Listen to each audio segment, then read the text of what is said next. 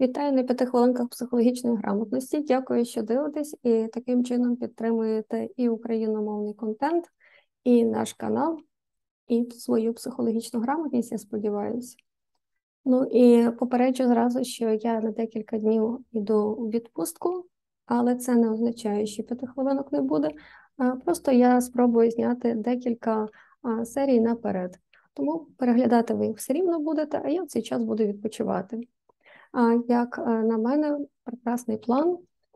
Ви мені вже е, напишете коментарі, як для вас е, були ці п'ятихвилинки, і що би ви хотіли почути у наступних. І, повернувшись повна сили енергії, я зніму ще якісь цікаві серії про те, що важливо для вас, і що стосується власне психології та психотерапії. Сьогодні зазначу одну тему, яка дуже важлива як для психотерапевтів, які працюють зі своїми клієнтами, так і для клієнтів. Ну і, чесно кажучи, взагалі для кожної людини, яка поважає себе і прагне розвиватися, тому що це якраз ті речі, які можуть допомогти нам побачити наші внутрішні невирішені проблеми і е, якраз їх вирішити. Ці маленькі дрібні е, речі, маленькі опускові механізми називаються тригери.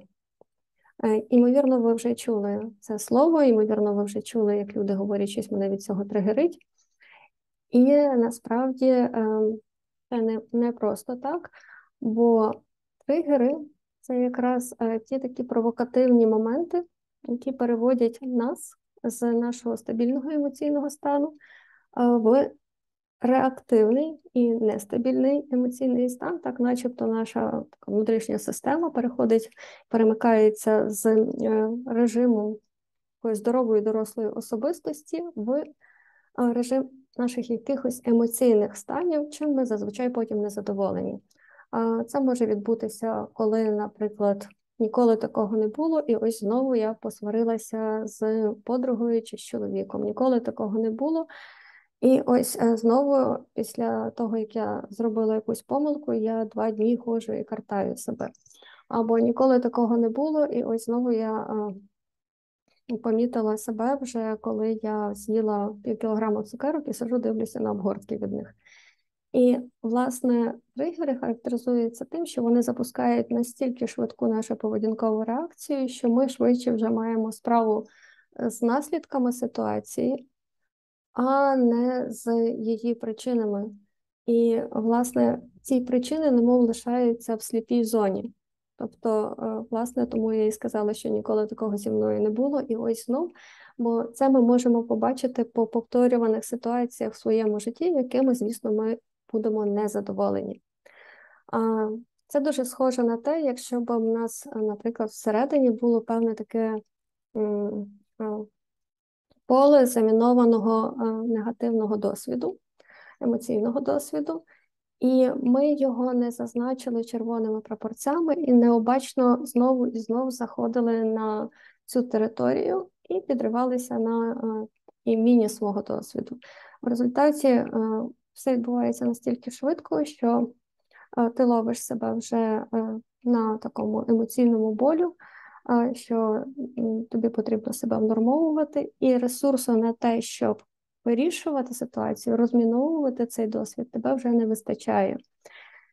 Тому саме ситуації повторюються, бо, власне, ем, коли ми реагуємо настільки негативними емоціями, нам не хочеться повертатись до цієї ситуації, і ми підсвідомо її уникаємо, але знову ж таки вона лишається невирішеною, як е, ситуація, наприклад, з тим, що, наприклад, у людини є розлад харчової поведінки, і вона намагається уникати того, щоб е, е, переїдати, але потім, коли є якась спокуслива ситуація, не витримує, ситуація є для неї тригером, і, е, власне, не вилікуваний розлад харчової поведінки змушує її знову з'їсти дуже багато їжі і знову вона не задоволена наслідками, і знову повертається до того, що намагається всіма силами утримувати себе від е, цього поля особистісного такого замінованого досвіду, не вирішуючи його. Але як ви бачите, так не працює, і тому дуже бажано навчитися визначати, а де у вас є ваші особистісні тригери, бо у вас тоді буде більше варіантів ем, поведінки. Тобто ви можете з однієї сторони або свідомо мінімізувати вплив цих тригерів, тобто, грубо кажучи, наприклад, не заходити до кондитерського магазину, щоб не накупити знов солодкого, або ж, е, що більш ефективно насправді, навпаки, зустрітися з цим своїм негативним досвідом емоційним і подумати, а звідки ноги ростуть, і е, чому я так гостро реагую на якісь ситуації. І, можливо, якраз навпаки з цим почати працювати, адже зазвичай проблема є не в теперішньому, а в минулому. Наприклад, якщо я е, дуже гостро реагую на якісь е, сімейні конфлікти і ображаюся, то, можливо, в минулому моїй сім'ї було дуже багато конфліктів, і я не навчилася вирішувати їх в конструктивний спосіб. Я дуже гостро переживаю е, будь-які негативні ситуації, намагаюся їх уникати, але оскільки в житті їх не уникнеш, то кожна з них буде слугувати наступним тригером. І тоді може е, звернутися або до психолога, або самостійно спробувати навчитись вирішувати, наприклад, конфлікти, чи спокійніше реагувати на слово ні на відмови. Як це можна зробити? Як можна визначити свої тригери, взагалі по чому вони визначаються? Дивіться, ем, зазвичай е, ми для того, щоб допомогти людині визначити її тригерні ситуації в психотерапії, пропонуємо шкалу від 0 до 10 по рівню емоційного напруження. І тут уважно, якщо в теперішньому трапляється якась ситуація, яка точно не загрожує вашому життю чи здоров'ю, і при цьому ви реагуєте значно бурхливіше, ніж е, вартується ситуація, тобто за шкалою від 0 до 10 на 5 і більше, ймовірно, власне, ця ситуація для вас є тригерною і запускає якийсь ваш внутрішній замінований невирішений досвід.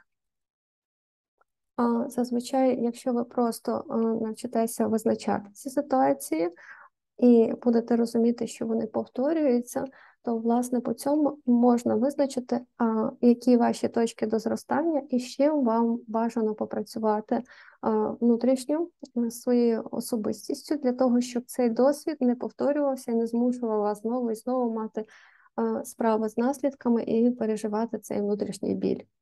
Я сподіваюся, що ці п'яти хвилинки були для вас корисними. А про те, як працювати з внутрішнім болем, ми напевно будемо говорити ще у інших е, серіях. А поки що майте гарний день, бережіть себе, обходьте тригери або позначте їх е, червоними пропорцями, щоб бачити здалеку.